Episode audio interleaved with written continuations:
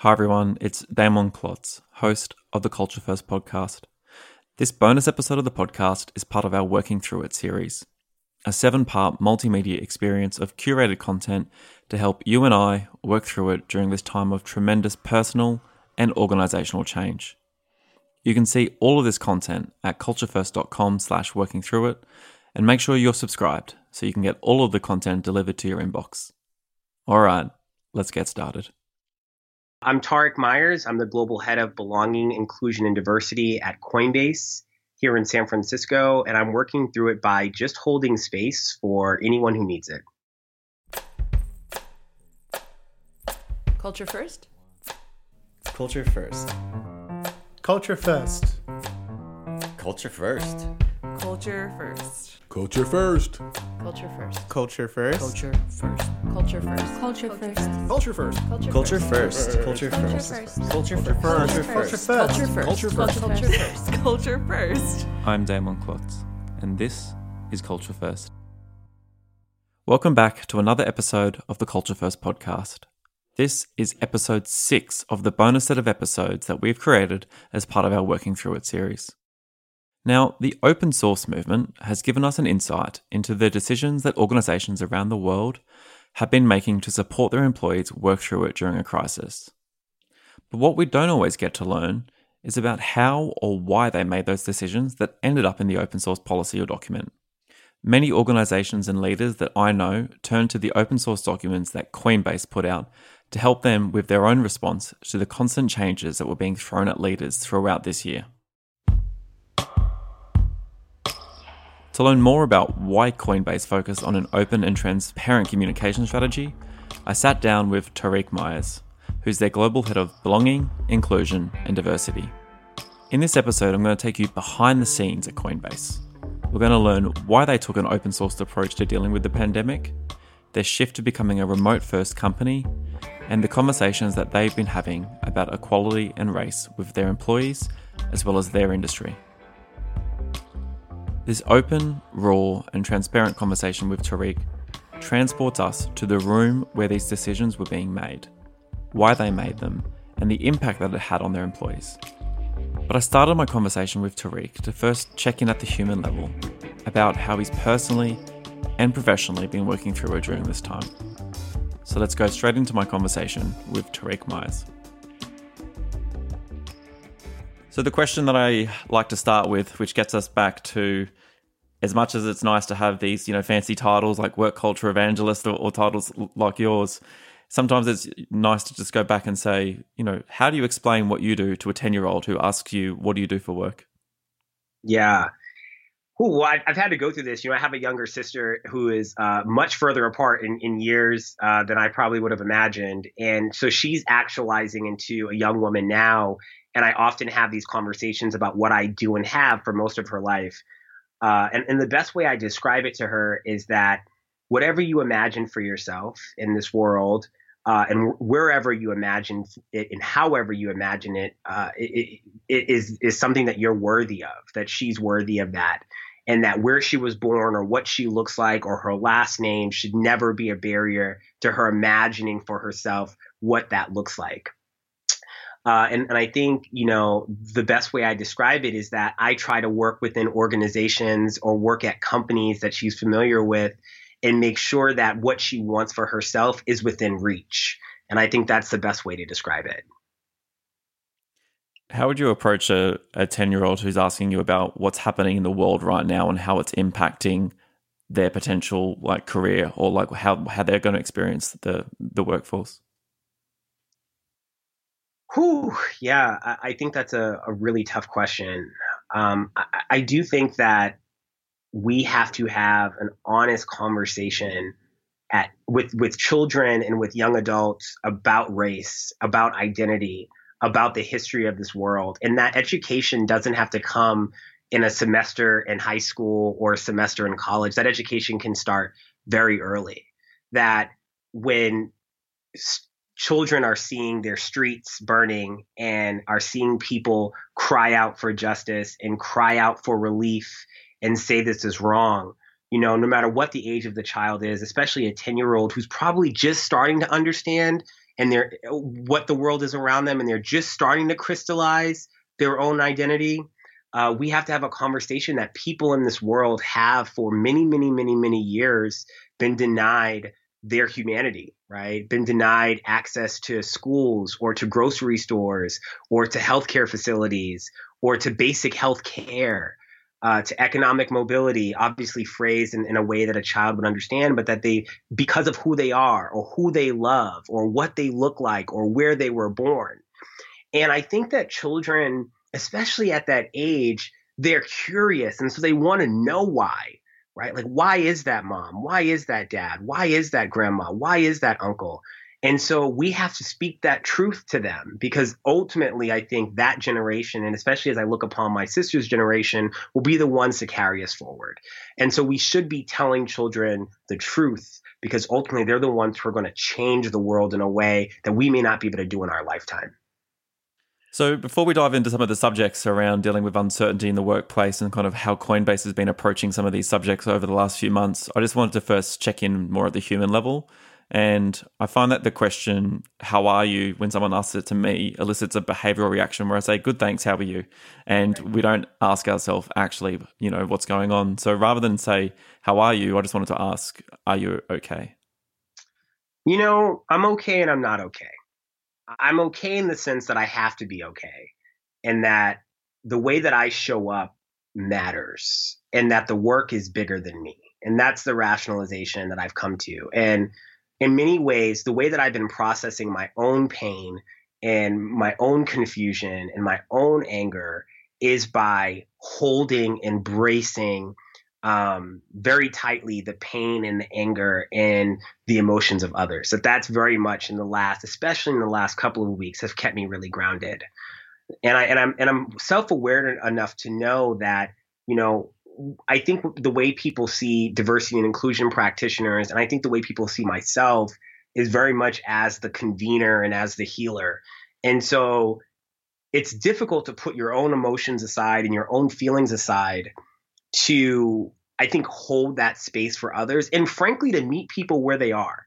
Because not everyone is in, is, is in the same place on this journey. There are some folks in our community both at Coinbase and more broadly, who have never engaged or held these feelings before until this moment. Whereas there's an entire community of folks who deal with, move through, push through these feelings every day. And so, how I personally feel is I'm excited about the awakening that this country is in in this moment. Uh, and I'm disappointed equally that it took this much to get here.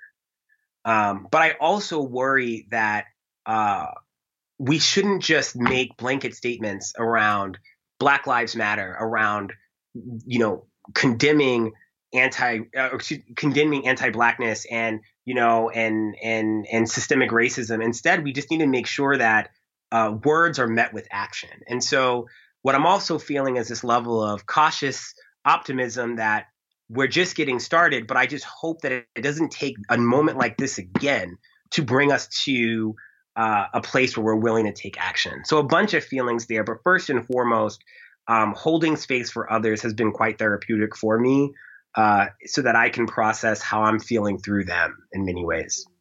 Yeah, I think that's been a consistent theme out of the other episodes I've done um, in regards to how people are responding to the pandemic or just dealing with uncertainty in the workplace right now. Is that providing space for others, helping others, trying to be there for others in many ways has been one of the best healing mechanisms for the people who are, who are trying to work through it themselves. And um, yeah, we're just certainly going to be touching on how you've been working through it um, as a black leader at Coinbase as well as in society. But I wanted to go back a little bit when I think about uncertainty throughout this year. You know, 2020, there's been so much uncertainty that we've faced. And, you know, we're recording this episode in June of 2020, but I want to go back to late February and early March where you know companies around the world were scrambling to understand the impact that COVID-19 was going to have on their business and their employees. They were trying to work out how to respond, what they should be doing. And while many leaders were dealing with that uncertainty and searching for answers, Coinbase was one of the first companies to actually open source, you know, what you were doing, how you were doing it, and how you were communicating to your employees. So before we discuss kind of why you open sourced and what was in the document, I wanted to take a step back and maybe talk about the discussions and decisions that took place in the days leading up to that document being released. Yeah. So for context, you know, I stepped into the the conversation around our response to COVID nineteen shortly after uh, we released our kind of open source document to really get us to this place. Um, I think the first and foremost piece uh, that that's important to understand about Coinbase is that our community is grounded in this idea of trust, um, not only for our marketplace and for our users, but also internally.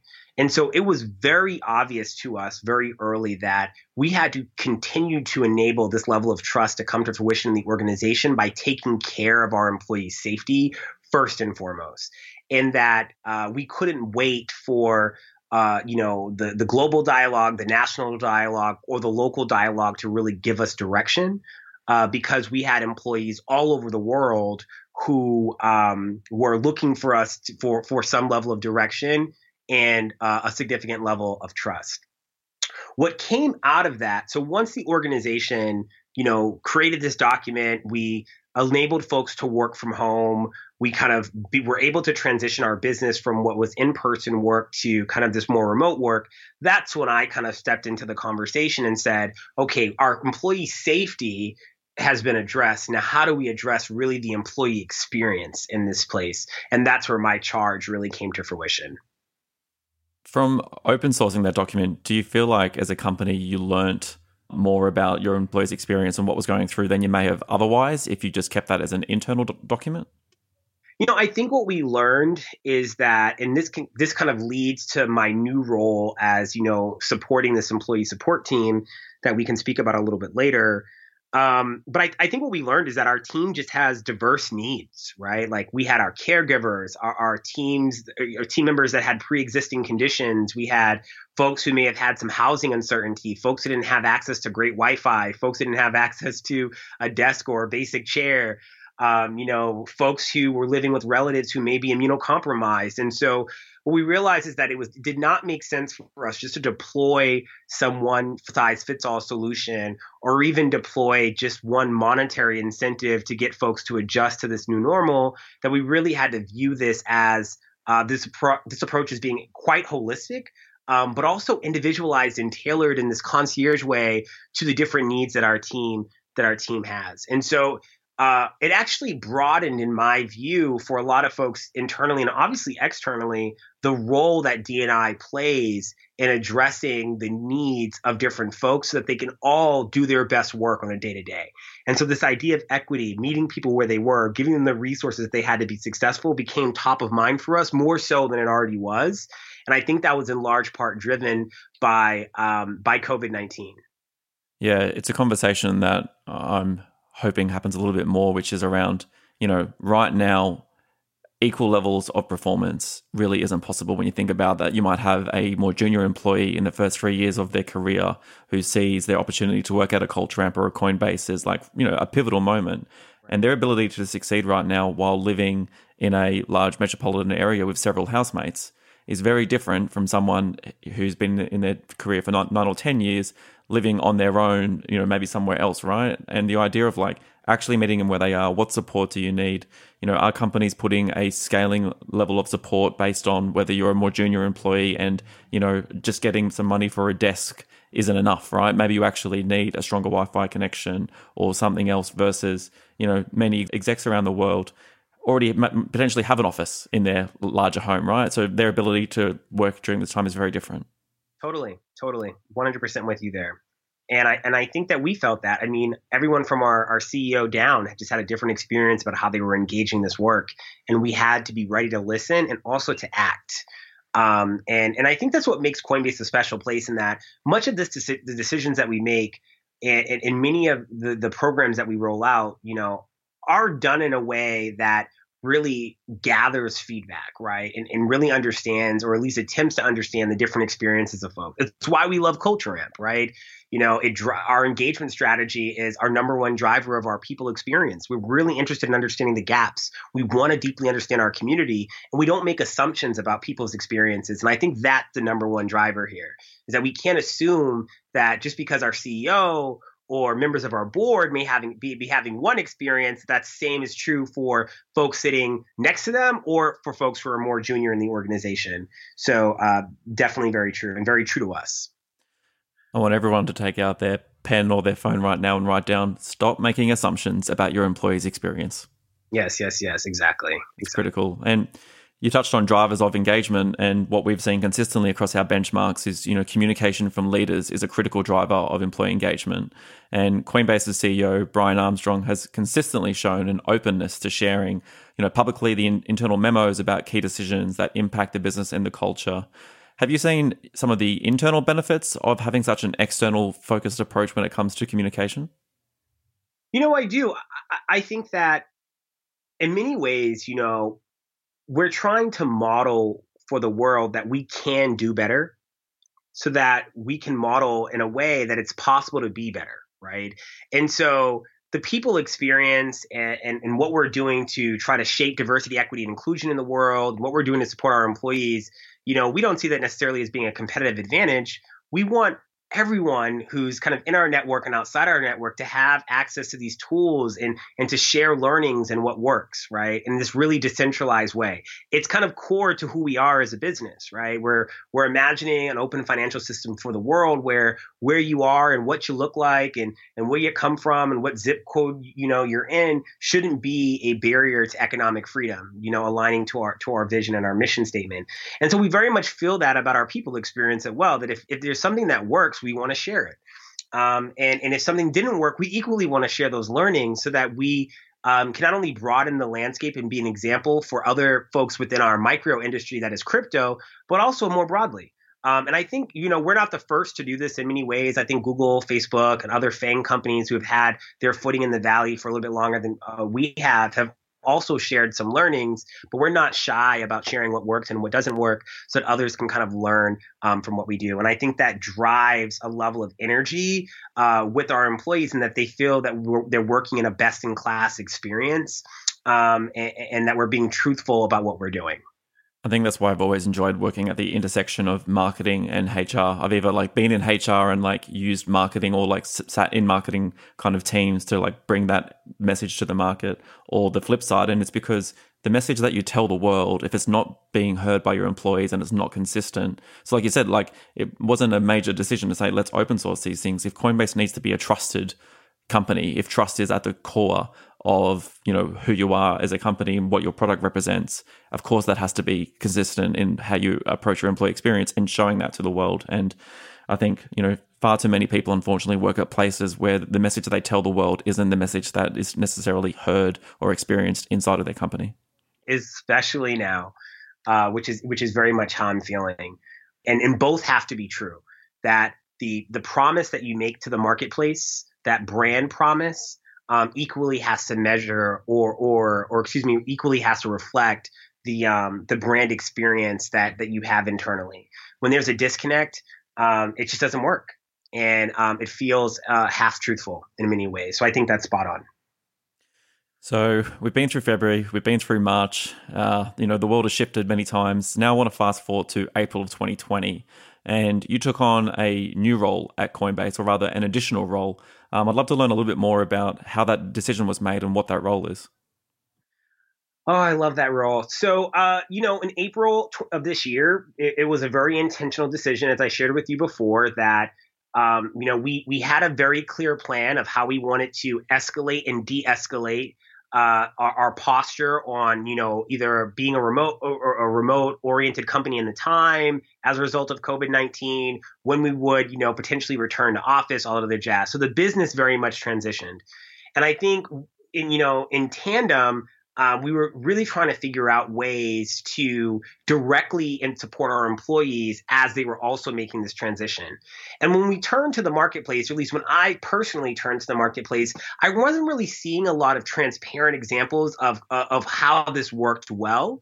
And so immediately we went into building mode, and our executive team, as championed by our CEO, Brian, and our CHRO, LJ Brock, made a decision that we wanted to stand up an employee support team and I remember getting the call one morning, um, and it was like, Tariq, this is what we want to do. Let's bring this to fruition. Let's make this happen. And so I immediately went into building mode and thinking about at its core, what do our employees need in this moment to define which what was at the time just a 90 day plan because frankly we didn't know how long we were going to be in this new normal.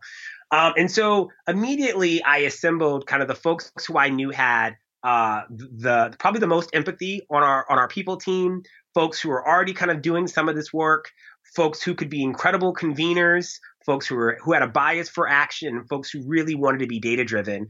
Brought them into a room, and we decided that our three pillars were going to be uh, one that was around work, around you know productivity, enabling folks to be successful, removing some of these barriers that are in their way to just do their work. For some, that looked like you know having a desk or, or having access to a laptop or having you know uh, an, an, expanded work from home budget that they could use to, to kind of drive and meet some of their needs. For others that was being pointed in direct directions of virtual childcare or um, you know needing different tools and resources to be successful. The second pillar was around well-being and we knew that this moment was impacting folks so differently. And so in that well-being pillar we were really focused on uh, physical, emotional, and mental well being. So, not only kind of championing a, much of the mental well being resources that we already had internally, but also making sure that we were finding the right partnerships or events to place on the cal- calendar where folks could just really step away and take care of themselves. Uh, tactically, that looked like making sure that we were encouraging the team to chart out their work hours. To we have a, a no meeting Tuesday rule at Coinbase, encouraging folks to to use that time just to block off experiences. We ended up creating some work flexibility guidelines for managers that enabled folks to who had to whose productivity had to uh, fall below that 75% mark to be able to work it out with their manager and say it, the number one priority was you don't need permission from us to take care of yourselves that we're here for you that will work for you. And then the last pillar was around community. And this was a, a complex one in that we knew that probably in this moment, not everyone wanted to have social events and experiences with their colleagues. They probably wanted to spend a lot of time with their family. But the hallmark of the employee experience at Coinbase was very much driven by these experiences where we could step away from the work and come together. And so that last pillar of work was really saying, one, how do we create space for people who are having a hard time just to connect with one another and share ideas? But on the flip side, how do we have some formal programming that people can get behind um, to better their experience? So that was the first step. And then I think the second step to that was immediately deploying through Culture Amp a employee support survey. Um, you folks had some incredible questions that you folks provided to the community to start from. Um, we tweaked and shaped the survey to kind of meet our needs, but that was our baseline that was going to inform our action plan uh, for the next probably quarter or so. And so that was incredibly helpful. And, and, and that was kind of our two immediate actions um, support our community in April. And then from that, in May of 2020, you actually made an announcement that you were going to shift to becoming a remote first organization. Did you was that like a gradual shift? Do you feel like the company was sort of already gearing up for that, or was it just more so like we're seeing this work now? Like it sounds like you've got incredible foundations for what you were trying to do, saying that like you know what we can now just commit to this moving forward. Yeah, I, I think what we realized is that the investments that we made in the employee experience in the years prior as a funky startup who was trying to find its footing actually set us up for success to move to this posture. I mean, everything from the tools and resources that we had implemented to kind of get us in this moment to even laying out our culture doc and our values and the shared beliefs that we had. I mean, we had something to anchor to. And we also realized that for many of us, it was working, right? Um, but we also knew that a, a total remote experience for some of our employees just wasn't going to work. And so the next phase of uh, after that announcement was actually launching with you folks again uh, another survey that helped us understand the granular needs of our community more broadly. Is this remote experience working for you? How is it impacting your productivity? How are you feeling? How are you feeling about the leadership team's response to all this? Do you want an in office experience? How many days a week? Are you a caregiver? Do you have an untenable work situation? Some really tough and nuanced questions, but ones that were a good signal to us that we were on track and that this remote first experience could work. And I just want to highlight that a remote first experience is not one that favors remote work over another, but that this was a moment for us to really, in the spirit of equality of opportunity, in the spirit of equity, make sure that wherever you are in this journey of a remote first experience, that your employee experience is not going to be dramatically different, if different at all. That what you get in the in off experience should be exactly what you get in a remote first experience. That the tools, the resources, the visibility, the connection to leaders, um, the support systems that are in play are yours and within reach. And so uh, it was an inspiring moment from the community because we realized that this might be able to work for us. And we're literally in this moment knee deep in figuring out what are the pillars over the course of maybe six or seven months that we have to kind of um, action against to ready us for uh, for this new this new mile in our journey. And I think the best way to describe it is, you know, it's not that we're just taking the ship and bringing it to sea, but that we're reimagining what this ship could look like while bringing it to sea. And that's the best way I think to describe it. When you were sharing that, I was getting flashbacks of uh, I was on a team at Culture Amp two years ago, and I was the only employee in San Francisco, and everyone else was in Melbourne. But our leader there wanted to have a remote first um, approach to our team because he said just because you're in San Francisco like doesn't mean you should have a different experience from everyone else. So like you know everyone used to always join the calls from their own laptops. You know there was like consistent documentation and like meeting notes in central places where we could like see everything, and it made such a difference to me knowing that like I wouldn't be at a disadvantage being out here and that we, we could all have that shared experience and hearing you say all those things i'm hoping more organizations you know, even if they don't become fully remote, at least think about a remote first mindset for your employee experience.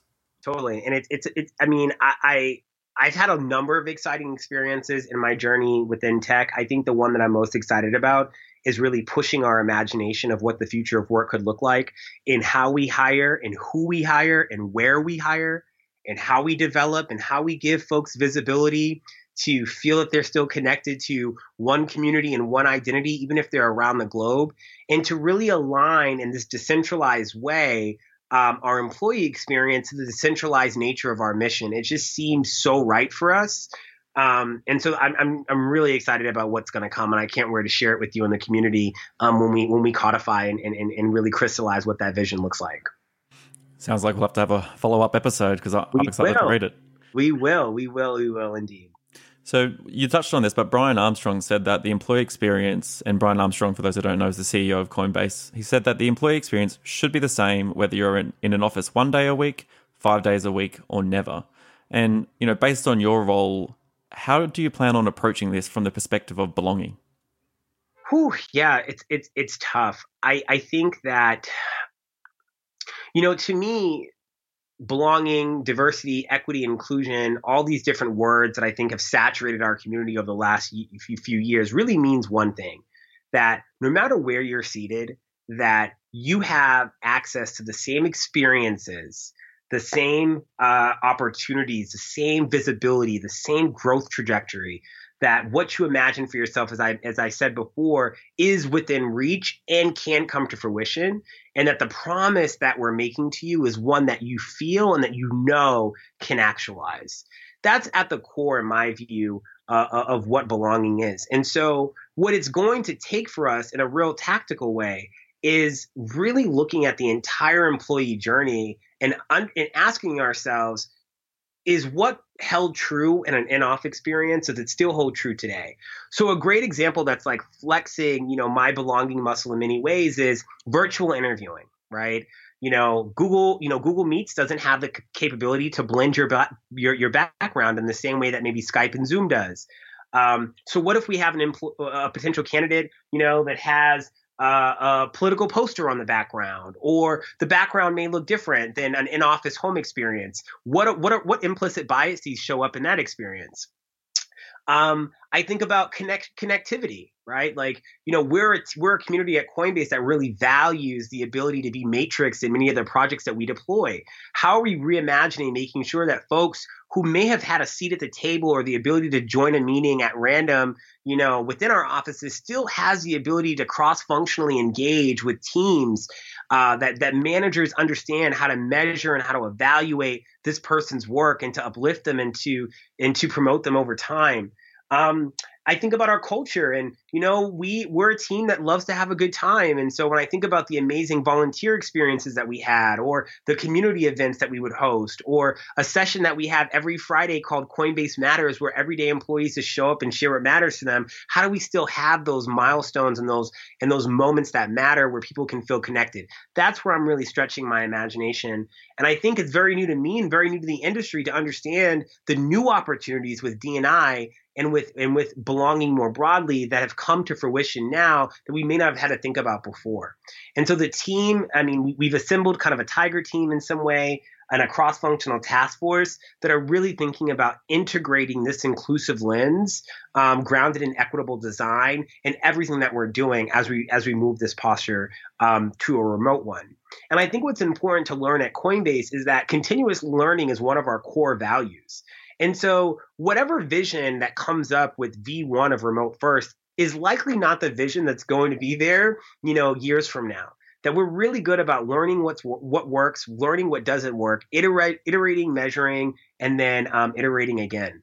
So um, I'm excited about the frontier and the opportunities that have come from this. I'm excited about the future of belonging at Coinbase, and I think that we will be a, a in many ways a teaching tool and a lesson uh, based on the the opportunities and the and the mistakes that we make, frankly, um, in this experience, and creating one that's grounded in equality of opportunity and equity for all of our employees.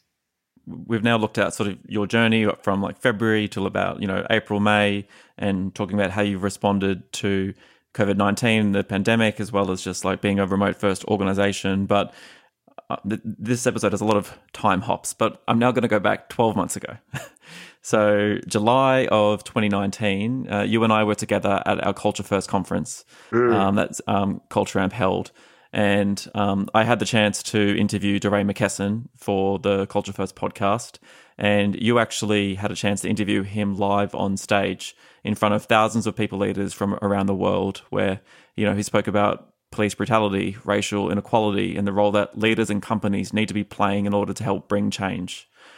I wanted to just get your initial reflections on the 11 months since then. Well, you know, what a journey it's been. You know, I, I always enjoy my time with Culture Amp because I think that, you know, we ask the industry and ourselves, you know, really hard questions that really force us to rethink the role that companies have in dismantling systemic oppression in the macro environment, but also within their own communities. This journey has been an incredible one in that our products are in people's homes, they impact people's lives. We use them every day. Um, our billboards are in communities, some communities that may be hurting more than others. You know, our phones are often always connected to us. And so even when we try to distance ourselves from the problem, the problem, quote unquote, um, is always with us.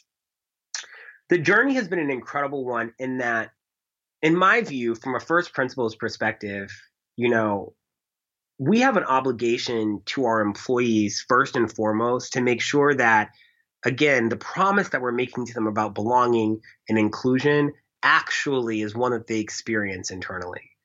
And it shouldn't be lost on anyone in, in full candor that crypto as an industry, the intersection of finance and technology has a long way to go to create greater access from a marketplace perspective, and probably even a longer way to go from a workforce or workplace perspective.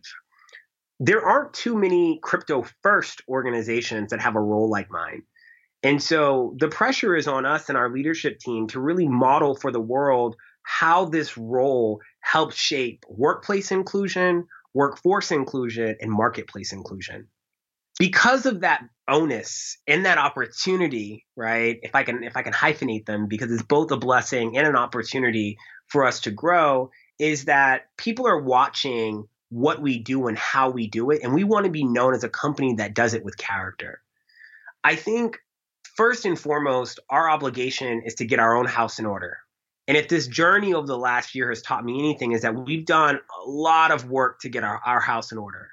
But we also know that we have had a role in in bringing this conversation about you know black folks and brown folks and women and caregivers and folks with disabilities and, and others to the conversation of crypto. That it's difficult for us to talk about, uh, you know, what we want to do for the world without talking about the communities that are going to be receiving a lot of this work and engaging in our in our products and our experiences. So it's been an incredible journey of getting our own house in order uh, while we're also keeping top of mind the role that we play in shaping the national and global dialogue of what inclusion looks like in our crypto marketplace and the crypto economy. When you were describing that, like I can only imagine, I guess, maybe the pressure that you're feeling, not only for like what you're trying to do to represent the employee experience inside of Coinbase, but also for wealth creation and a more fair access to wealth creation moving forward. Like how how have you been handling the last few weeks in in particular as a black leader, both inside Coinbase, in, inside Coinbase, but also as someone like you said who has a wider kind of, I guess, people are watching, right? And and you're sort of playing multiple roles here. Yeah, well, I'll bring it back to February to to help us understand how this moved us to this moment. You know, so in February, you know, we Coinbase released a study on Black Americans' engagement in in the crypto economy, and found that you know disproportionately Black Americans have been harmed in some way by Finance 1.0. That uh, there is an awareness, a deep awareness that crypto exists in the Black community and there's a desire by Black Americans to learn more about the crypto economy. And so we kind of packaged those findings, brought those findings to Capitol Hill, uh, had probably one of the first industry events of this size and of this level of diversity on Capitol Hill itself, where Black leaders and Brown leaders and allies and electeds um, came together to have a real discussion about what the future of crypto could look like with black folks included in that economy since many ways black folks have been left behind. Um, and now in the last three weeks i mean it's evident and obvious to us that that conversation shouldn't be one that's just bound to the confines of february as we knew then in black history month. This is a conversation we should be having every day. Um, and so in the last couple of weeks, I think the pain, the awareness, and the outrage of what's happening in our macro environment has driven some incredibly tough conversations internally about what our role is in this work and what our role is in standing with and for black and brown employees internally um, and what we can do to further to double down to elevate to increase the work that we've already done from a diversity, equity, inclusion perspective for this community in particular. And it shouldn't be lost on anyone that you know black folks are underrepresented across tech, and so Coinbase isn't absent from that underrepresentation. Um, and so we, it was a moment where a group of employees really elevated for us and continue to do so areas where we can do more and do better. And and it's true. And I'd be lying in saying that uh, my reflections is that you know more broadly, it, it, black you know black America has been left behind by corporate America in terms of you know employment and opportunities, and in many ways, um, corporate America has failed Black America, and that oftentimes the only senior executive roles that you see uh, in this space are mine, and they usually are occupied by people who look like me, right? And so um, corporate America's reckoning is here, and how we respond to this moment will determine who and how we hire other people who look like me in the future. And like you said earlier, let's ensure that we don't need another moment. Let's make this the moment where things can change. This is it. I think this is it. I think that I think that this how companies respond to this moment, not even inter- externally, honestly, I, I think how companies, you know, Damon respond to this moment internally will really shape the way diversity, equity, inclusion looks 5, 10, 15 years from now. And speaking about that internal approach, I also spoke in the other episode in this part with Michelle Kim about how do we talk about politics and race in the workplace. Are you able to shed any light on the conversations that have been happen- happening either with yourself or with other leaders inside of Coinbase about what's been happening over the last few weeks, both in America and globally? Whew, yeah, I mean, let me tell you, brother, it was an emotional week. It was an emotional week in so many ways, but I think the learning for me is that people need space to share about their experiences and to share about what they go through on a day-to-day basis. And that folks are just in radically different places along this journey. This is not a new issue. This is these are not new conversations. As long as i've been in the workforce and my grandmother and my great grandmother and my mother and you know all these folks you know these conversations about what it means to be black um, in the labor market and what it means to be black in america are ones that have existed for many decades now um, I think what has changed is the role that companies play, not just in um, taking care of employees while they're at work, but the impact that employees' personal lives have on their work. Um, I can't just leave my blackness at home, especially since I'm working at home right now. So that separation is just really difficult.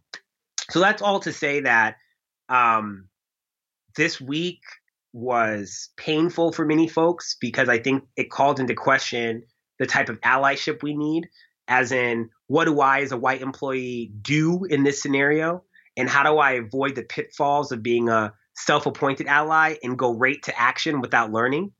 I think it was painful for our black employees in that they had to parade uh, and show much of their pain to their colleagues, but but frankly wanted that space to do so. But it pains me because it shouldn't take that uh, in our community and more broadly in America to really bring about the change that we're really looking for.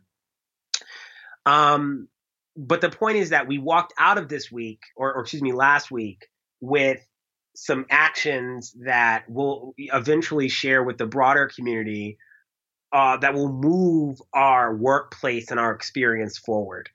And I think that we did so in a time where we were considering this remote first work and so now more than ever, as we're designing what that experience looks like, this experience is top of mind. But it's not just about racism in this moment, but the intersection of other isms. It's like we can't talk about race without talking about class, and we can't talk about race without talking about gender, and we can't talk about race without talking about, um, you know, sexuality and, and, and identity. Because what about our black women? And what about our black trans women? right? And what about our black trans working class women?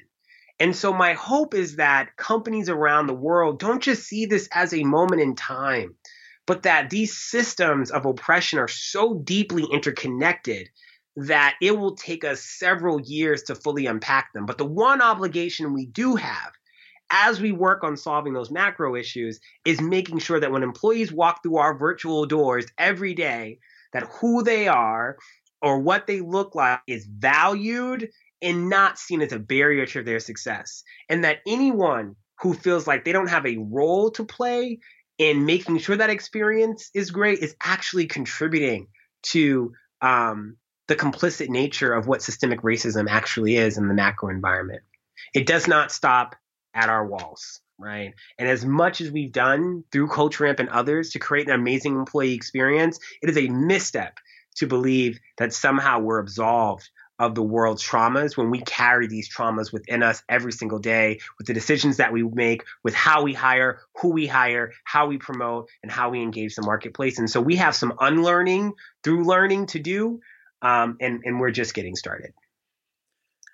And that's, you know, with every, the world's eyes globally on this conversation, but this is only only the start. Like so much work has to start from here, and it has to be consistent. And I'm what I'm hoping is that the companies and the leaders who have been very publicly vocal about it over the past two weeks are still vocal about it in three months' time, six months' time, in two years' time, and that, like you said, you know, you, you can walk in and regardless of your intersectionality and your experiences in the past, you can walk into a virtual or a physical room and have the ability to succeed and perform at a high level and be seen and to not have to leave your experiences at the door. Because I think it's been too easy for too long to talk about bringing your whole self to work, but most organizations and teams and leaders have shied away from the conversations about what that actually means.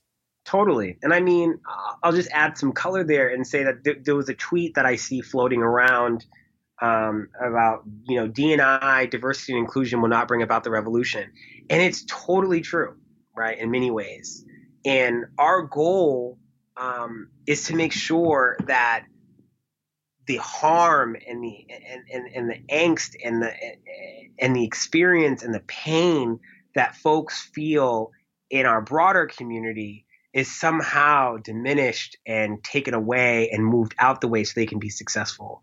But we have to be careful that we don't see diversity, equity, and inclusion within companies, right, being the answer to the systemic change that we need. That it's only one cornerstone of many around companies questioning their mission and their values and their social impact work and their business strategy and the investments that they make with communities and their supplier diversity that this is just one piece and that we and I caution companies not to just see this as being the only solution, the only panacea, right? To bettering the experience of folks, not only, uh, and, and I'll say this specifically, bettering the experience of Black people and black communities. It cannot just sit with one D&I practitioner. As much as I'd like to believe that I am a great change agent, I can't change this work by myself.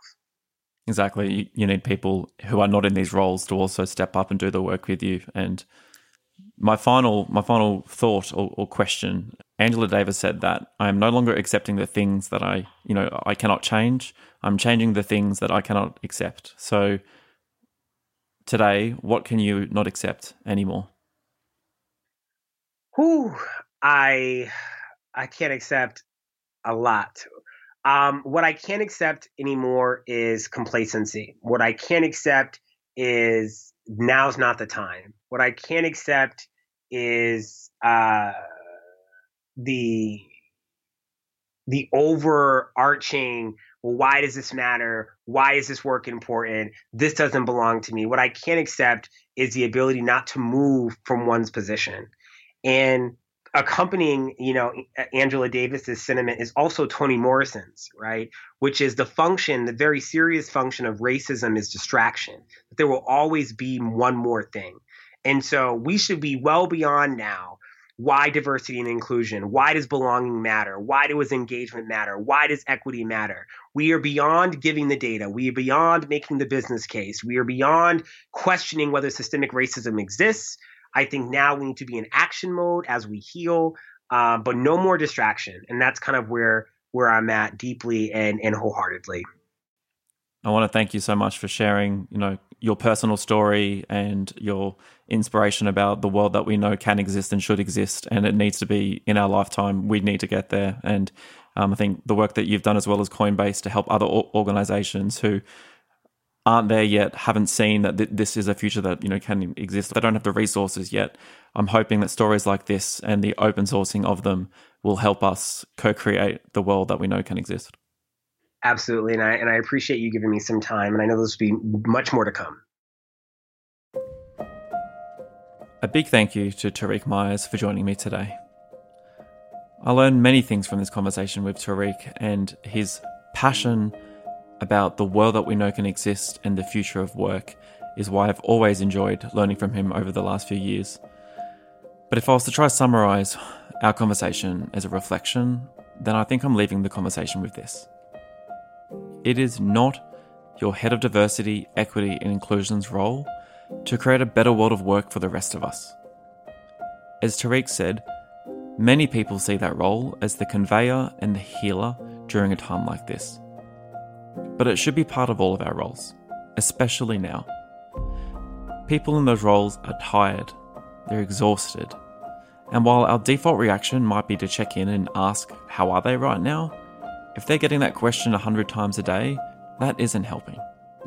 If anything, it's adding to their workload.